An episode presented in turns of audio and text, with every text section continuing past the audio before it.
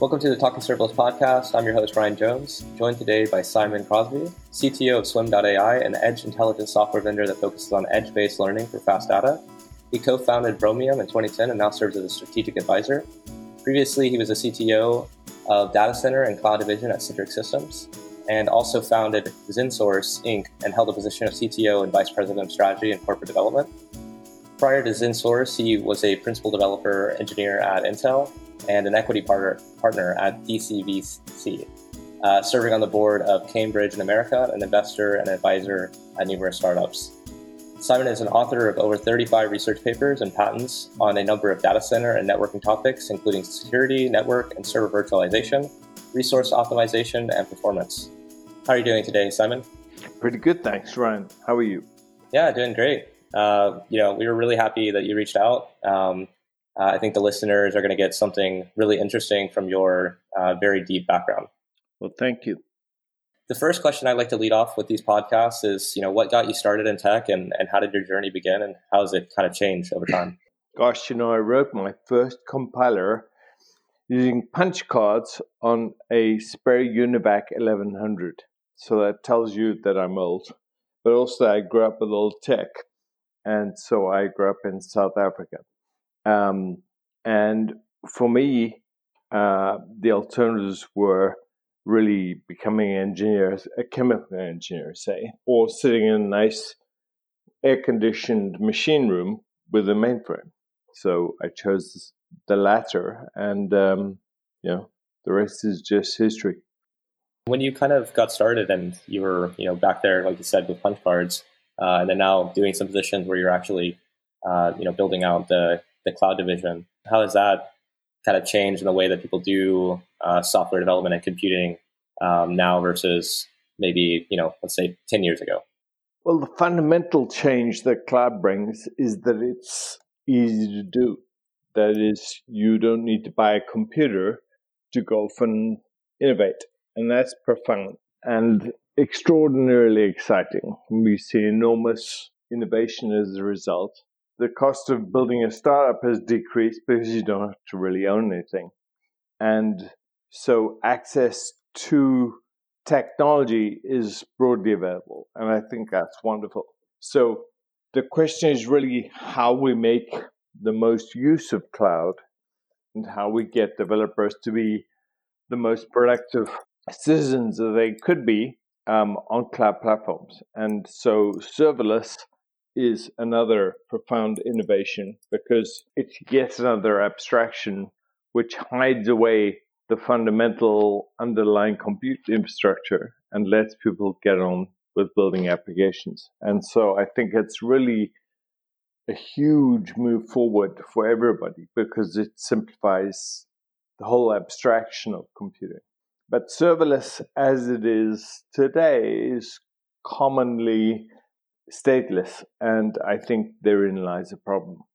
Yeah, so that, that kind of leads into a pretty good question, which is uh, you've seen serverless come, the adoption come with that, the kind of uh, the most use of the cloud uh, with something like serverless. This idea around serverless making developers more efficient and kind of more effective, and it's got all these good things going on, but then there are some still some areas that need to kind of be covered. Uh, is one of those areas state, for instance? Yeah. So look, the broad dynamic is that 20 billion devices, so about 2 million per hour, get attached to the network. Okay, cool. So, you know, these things have all got a lot to say. And so a ton of data is arriving and arriving, you know, somewhere, maybe on prem, maybe in the cloud, who cares? But let's talk about in the cloud. Um, many of these devices are mobile devices. So the problem really is how do you deal with the vast influx of data and make sense of it all um, in some application? Cool. Um, the the cloud was built courtesy of REST and databases. So REST is essentially stateless computing, and it's wonderful because it means that essentially any server can do my job for me. I don't really need to know which one. Um, and this and and I guess serverless is, is, similar, or at least Lambda is similar. And the idea is that whenever an event shows up, we go and find the code that we are going to execute. Uh, execute the code. Typically, that code is going to go and hit some database someplace and get an old value, compute new value, and store. And all that is great. It simplifies development. It simplifies the developer's view of the world because they don't need to know about the server or the state. They just have to know that some server is going to pick up on their request and that server will put it in the database. Great. The problem with that is latency and cost.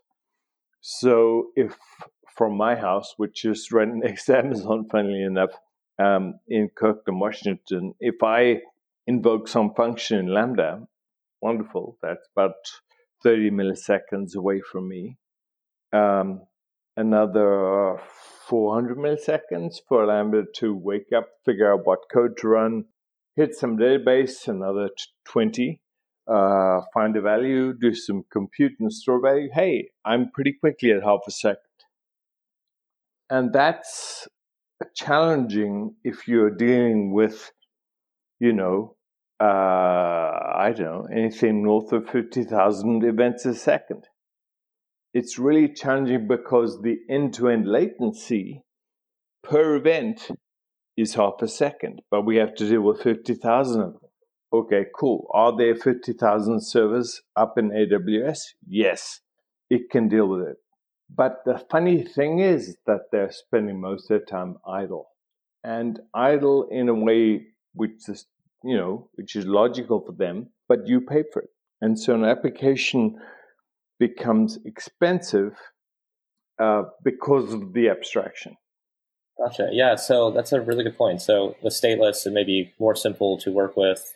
You know, I'm building a proof of concept. I'm a, a startup. I don't really have a lot of traffic. I'm not working nearly with 50,000 events a second, and it might be fine. But then as you're talking about, you know, serverless on a wider scale, essentially enterprises that are running a very high traffic applications that would have something like you described, 50,000 events a second, that's where that extra 100, 200, 400 milliseconds of time is going to keep increasing that cost and the latency requirements. So what's kind of the uh, the solution there? Um, so what's going on typically in a serverless application, or at least Lambda today, and I'm not picking on AWS, all the clouds have them, um, is this notion of statelessness and databases. And it was a wonderful thing for building a cloud. It really helped. But it has this cost, which is that a server spends most of its time idle. I want to be very clear here that by comparison with CPU and memory time, talking to you know a remote database or server or whatever is a million or 10 million times slower. Okay. And that's huge. It's absolutely huge. So something that should take a nanosecond or 10 or 20 takes half a second. Okay. So the problem is statelessness. That is, if a lambda function remembered what the last value was that I had in my event stream, and then computed on the new one and did all in memory, and didn't necessarily worry with storing everything in a database, wow, we're suddenly running at CPU and memory speed, which is nanoseconds. Nanoseconds versus hundreds of milliseconds. So we're looking at you know a million times faster and therefore cheaper. Yeah, so this seems like a seems like something that you know it raises a lot of uh, very strong questions. Um, I think we've heard some people in the community bring up the idea around the idea that we should have serverless state um, and uh, it's been it's been something that you know stateless is a way to build these applications without having to worry about some of the the underlying you know issues. At least I guess to some degree, when you're building service applications on AWS, if the support's not there, you're kind of out on your own to build something yourself. So where where has that come in? What have you seen as being a potential solution to help uh, bring state to serverless and kind of get past this idea that we're spending hundreds of milliseconds on things that take nanoseconds to actually execute. Yeah, so I haven't seen a ton of activity. Well, I've seen a few projects which are really interesting to watch. They're all based on stateful computing in memory. Um, and Swim is one of them, SwimOS, um, which you can find at swimos.org. Um, the the fundamental goal here is to deal with certain circumstances where, for example, data volumes are large or um, you know data is generated by widely distributed and um, and quickly relocating mobile devices, or when data is ephemerally valuable, that is, you know, it's the real world and you don't want to store it all, or you really need to have an answer right now. Okay, so I don't want to ding serverless for its common use case, which is, you know, the average thing where one or two seconds of latency is fine. But for real time applications at scale, where you, for example, have to manage the uh, the state of the city and predict, you know, future traffic conditions downtown, okay, or um, manage the connection quality for mobile devices. You know, you have hundreds of millions of devices, and the statelessness becomes a problem. Okay, and I've seen this also in the case of projects like Kafka and uh, Pulsar, where the notion of a stream processor exists, and the stream processor is increasingly becoming a stateful um, entity which computes on events as they occur. So, stateful execution becomes really important because it allows you to scale and it allows you to achieve massive speed up versus statelessness and database access. Let me let me try to dial that back. So, stateful computing, as you said, uh, stateful execution allows you to scale up, speed up. Um, you mentioned Kafka and how they're actually working with state. And you, you talked about some of the breakdowns with uh, stateless applications when it comes to really high scale, uh, or sorry, high traffic applications that, for instance, are predicting uh, traffic conditions downtown. And so swim.ai is one way that, that you're trying to tackle this problem. And I guess like for the listeners out there that haven't heard swim.ai yet, what, what is swim.ai? What is the swim OS? So SwimOS is an open source Apache 2 licensed application platform, which um, executes uh, statefully applications at massive scale. Okay, so when I'm talking massive scale, you know, gigabytes a second, right? Um, are no problem for us. And it's an, a distributed in memory uh, computational platform for applications which are based on the actor paradigm. So your listeners might know what the actor paradigm is, but here's a simple way of thinking about it. For every source in the data, there is an object. That object is also concurrent, so it's a process, right? And it's actually executing in real time, and it's consuming independently its own raw data and statefully evolving. Okay, so it's like stateful serverless. It's a thing, it exists, it's a process, and it curates its own state, right? If you want to store the original raw data, that's fine, we don't care. It's just that you compute first, then store.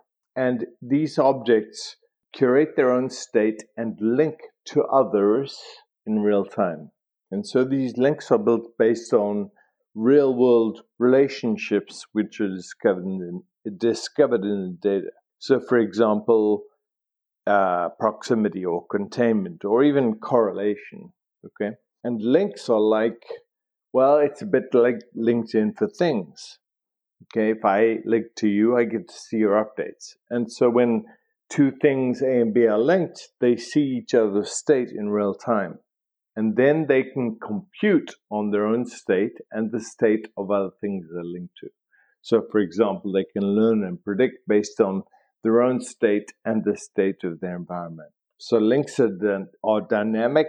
They they're compute continually they're formed and broken all the time. And so Swim is building a graph and executing in uh, in parallel lots of different thousands, millions of these different digital twins of things um, are all computing independently and streaming the results of their computation to user interfaces, to APIs, and so on. The key innovation that Swim brings is that there is, for the application developer, no notion of distribution or of a server. They write an object oriented program relating the objects in their world and how they want them to link and compute, but they don't care at all about how the application gets executed, how state gets distributed, or anything else. And Swim basically deals with all of that through a streaming abstraction where different instances of Swim uh, form a mesh and synchronize state in such a way that all distributed objects uh, can compute in real time. So it's a distributed application platform which completely hides the notion of service, but gets us to server, serverless in a stateful way. Yeah, that was super well said. I think one thing that popped out to me there, uh, being a software developer, developer myself, and hearing kind of the fact that you've abstracted away the underlying server, Swim.ai is handling this stuff in the background. As a developer, how would I actually interact with the Swim OS? Is there integrations to a cloud provider? Is Swim.ai its own cloud provider? How does how does that kind of fit in if I was writing yeah. a uh, an so API? A typical deployment is hybrid. So often you'll find that these digital twins of things that are dealing with lots of raw data will want to be on prem or, so for example, in a city data center, right? But the analysis, learning, and prediction might occur in an instance in a cloud with a GPU attached. Okay, so it's true hybrid, but the application developer doesn't need to care. So a deployment of Swim would involve instances which are on prem, say in some city data center, and then some instances in the cloud. But the application developer has no idea of this whatsoever. And the Swim platform takes care of where things execute and how this program gets built by data and executes and delivers its results but the application developer doesn't need to know at all about this. So the clean abstraction here is that we get stateful objects essentially. They're truly serverless in that Swim deals with where they run. And Swim ensures that state is available across hybrid cloud and on prem deployments. Gotcha. And so I, I think one thing that and there might be just some confusion on my end. Um, when it comes to actually the hosting of the, the Swim OS, is that something that I would be hosting myself, or is that something that the Swim AI uh, platform would be basically? Yeah, they would be handling that abstraction. Swim OS is tiny. It's a two megabyte extension, uh, set of extensions to JVM, or you can maybe compile with Graal. So it's linked with your application at compile time. It fits into your DevOps toolchain very easily, and then you just deploy it. So your DevOps tooling deploys some number of Swim instances, and they, well, it's still in development, but they will soon be able to automatically talk to Kubernetes to acquire the additional compute resource. But the Swim platform is deployed, so some number of instances get deployed, and then on top of that, Swim will run your application. Okay, so you have some number of instances that are clustered, and your application naturally distributes across the cluster because Swim is aware of the capabilities of each node and the needs of each one of these concurrent objects and moves them around to best fit their real time needs. Okay. So in, in that case, would uh, so Swim is almost like acting as an orchestrator. There's servers that Swim is running on, those are deployed maybe during your CI/CD pipeline, something like that. Um, and so, am I am I understanding that correct? Correctly? Yes. So Swim is basically a set of extensions which allow your think of it as Java objects to become concurrent things, digital twins of real world objects. The real world objects get represented as digital twins automatically when the data shows up. So Swim creates those digital twins. They they then actively curate their state and um, look for raw data and so on. And then the graph builds because you program it this way, right? So you said that traffic lights have these sensors or something or other. And so automatically the graph gets built and computation happens because each one of these objects is a concurrent digital twin and it can compute on its own state and the state of things it is linked to. Okay. Yeah, I think it's coming together a little bit. And I and when it comes to is with it being open source, is there any ideas around you know other companies potentially springing up off the back of the Swim OS to then build their own companies around the operating system? Look, at the moment, we see a huge trend towards the processing, stateful processing of streaming data as being fundamentally important. Okay, we've seen this from Confluent, from Streamlio, you know, the various cloud platforms are going that way. And so, in general, if we can get people to adopt stateful computation, that would be great and we will benefit as a result of that. The key goal for us right now is to get people to adopt this notion of stateful serverless versus stateless serverless. Okay. And once they get to that paradigm of stateful serverless, which is very easy to adopt, they can very quickly build applications and so on. And um, that'll create opportunity for all of us. Gotcha. And and when it comes to people that are looking at state stateless serverless or stateful serverless, is there a crossover where somebody that's working with uh, stateless serverless currently, where maybe they're not working on like a high traffic application, would there still be cases where startups would be using, uh, for instance, Swim uh, Swim OS? Oh, if there are, and there are a couple, um, that's fabulous. So we want people to just pick it up and go. In general, these abstractions are powerful. They let application developers freely, more freely construct applications without worrying about infrastructure. And um, that's the goal generally. That is, we want to move to a world where application developers who know about their particular needs just get on with it and don't worry about DevOps or any of this stuff. Just right there. Yes, that makes a lot of sense. That makes a lot of sense. I think it's really cool that that, that you've been working on this. Um, I guess the question that would come come to mind for me and probably a few listeners as well is where where did you come from? What perspective did you come from to to kind of spawn the inspiration to build Swim Swim AI? You know, I'm extraordinarily lucky to be the CTO of Swim the real brain trust here is this guy called Chris Sachs, who is unbelievably he's a you know he's a child prodigy and he's built you know, huge amounts of the swim platform. Um, his background is really in the IoT world, where he started building applications for a much more intelligent infrastructure, like you know smart lighting and so on.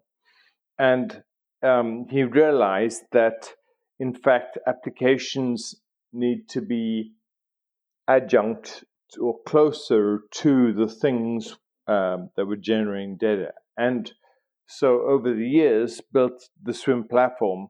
It started out in IoT, but has become vital to the infrastructural ambitions of you know large providers who are at scale and deal with gigabytes per second worth of data, often in the cloud. That's really interesting. Yeah, I'm definitely curious to hear more about uh, Chris Sachs, and I'll, I'll, definitely, and everyone listening should probably look that up. Um, and then when it comes to um, the future, you mentioned something about Kubernetes and kind of working within that to build the instances that Swim would run on top of. if you think about DevOps, okay, there's build the app and manage the app lifecycle. But then there's all this nightmare of managing containerization, what goes in containers, how many instances you need, what mesh do you need, and so on, right? Why on earth do developers have to worry about that? Swim takes care of all these challenges, right? Now, a very obvious thing for Swim to do is to automatically acquire and release capacity in the cloud as it needs it. It already moves these digital twins, these web agents, around between instances in real time based on their need for compute, memory, bandwidth, and other resources like GPUs. So, an obvious thing for it to do is to say, hey, Kubernetes, I need a new instance so I have more compute available. Okay. And that's a core part of what's being developed now. Once we get there, then the question of how many instances do I need or where does this stuff run? Is it on the edge or in the cloud? You know, those questions just don't make sense anymore. What makes sense only is will Swim acquire and release the resources as needed? And the answer should be yes. Yeah, that's perfect. I think that that's a really good, a really good uh, point that we could talk about. We talk about a lot with uh, serverless, and it's the the management of it and you know, even though we're doing serverless now, you know, before when we were working with servers and containers, um, you know, and I'm talking from the idea that we're building applications with Lambda functions and things like that now. Uh, if we take that perspective, before, you know, we worried about the server, the capacity, the we had to do backups, we had to build AMIs, we had to do all this stuff. Um, and now, and that, and sometimes that would be, you know, for a startup that was very limiting. Now the barrier of entry has gone way down, where people can just write your Node.js, write your Java, write your C sharp, load that onto a cloud function and run it. However, the the things that are still kind of gaps there are people that are working at a much larger scale and actually making a migration over to serverless. And I think you know they kind of have to work within these constraints that we currently have. Yeah. And so I, I, I would say like to you, do you imagine that these constraints are going to how what how are you bullish on the next few years in serverless? Do you think that we're going to get past all, uh, most of these uh, issues? So, serverless and DevOps is creating a whole new IT skill set, which is really important to the running of these applications at scale. Great. But it's complex nonetheless. So, for example, if you look at, you know, just running some simple software in the cloud, you need a whole bunch of instances, each of which is dealing with something. And thereby we end up with a ton of complexity, and complexity is okay, but it's also brittle. Okay, so people move on or whatever, then you don't really know how to evolve this infrastructure. And what I worry about with the broader DevOps movement and the complexity of cloud infrastructure is just that it's fragile in the future. Okay, so the cool thing about serverless is it gives us this idea that applications can be completely freed from infrastructure, which is totally awesome. The challenge is to do so in a way which is efficient and makes the best use of compute. And so a stateful option there is really important, okay? Because otherwise you end up with a ton of resource being wasted because most of these Lambda functions sit idle waiting for databases to respond. So if we can move to a stateful architecture, or at least have that available, then we can dramatically reduce the cost of running applications whilst taking advantage of this fundamental advance, which is serverless. Yeah, to bring up my own personal experience working with serverless at scale uh, and doing some consulting on my end, you know, we've seen clients where they've they've almost switched away from Lambda functions at a certain point due to the the large duration of the actual lambdas running and then the cost. And they've sort of like, you know, we could run this, you know, on a container, we could run this on a server. And yeah, we're giving up some of our, you know, automated, fully managed aspects of it. But the the overhead and the cost and the, and the, the latency of it ended up being like they went to serverless and now they're switching back some of their workloads. Have you seen that as well? Absolutely. I don't want to brag, but there is no deployment of Swim that I've seen where we do not reduce cost by 99%. Okay. And wow, why is that? Because you take advantage of stateful computing, which runs at the speed of the CPU memory, as opposed to hundreds of milliseconds to do stateless lookup of code, databases, and so on, right? And so you're operating at CPU memory speeds, mostly IO bound, but nonetheless, you know, millions of times faster. Yeah, I think that that, that number is going to stick out. Reducing cost by 99%. I think that that's a, it's pretty amazing that you can, that you can state that. And the idea that, you know, it's millions of times faster and the, the idea that you're, you're not having to worry about cold starts and somebody like literally triggering a download of your, your, your zip file and it's too big. And so it takes longer. Yeah. And so I guess like, uh, you know, since we're coming up to time, I'm sure we could actually go on, on this for probably a few hours. Uh, when it comes to advice for people that are getting into serverless or starting to work with these type of things and or companies that are starting to get involved in the idea of working with serverless do you have any advice for them focus on the application and demand infrastructure abstractions which increasingly or decrease the effort that you have to put in and i think the cloud vendors are doing good things they're trying to get there too if you look at the complexity of patterns or in AWS or Azure. And so, my advice to most folks is don't worry too much about the abstractions underneath you because they will change. They're getting better and they're getting better fast. And if you look at something like Swim, you know, writing an application is really easy and deploying it is a cinch. So I would say focus on the app, look at modern infrastructure abstractions, streaming data, and so on, and um, stateful compute. Fantastic. And do you have anything that you would want to shout out or promote, uh, Simon? Other than swim.ai, so go to developer.swim.ai and you'll see everything you need to do to develop real time apps that are stateful, real time UIs in the browser with a complete implementation in JavaScript and TypeScript and um, get going building fun apps really cheaply. Perfect. Well, I think that that does it. Thanks again, Simon, for being our guest. Great pleasure. Thank you, Ryan. Absolutely. And to those listening, this has been the Talking Serverless podcast with Ryan Jones. If you like our show and want to know more, check out talkingserverless.io or please leave us a review on iTunes, Spotify, or Google Podcasts. And of course, join us next time as we sit down with another fantastic guest.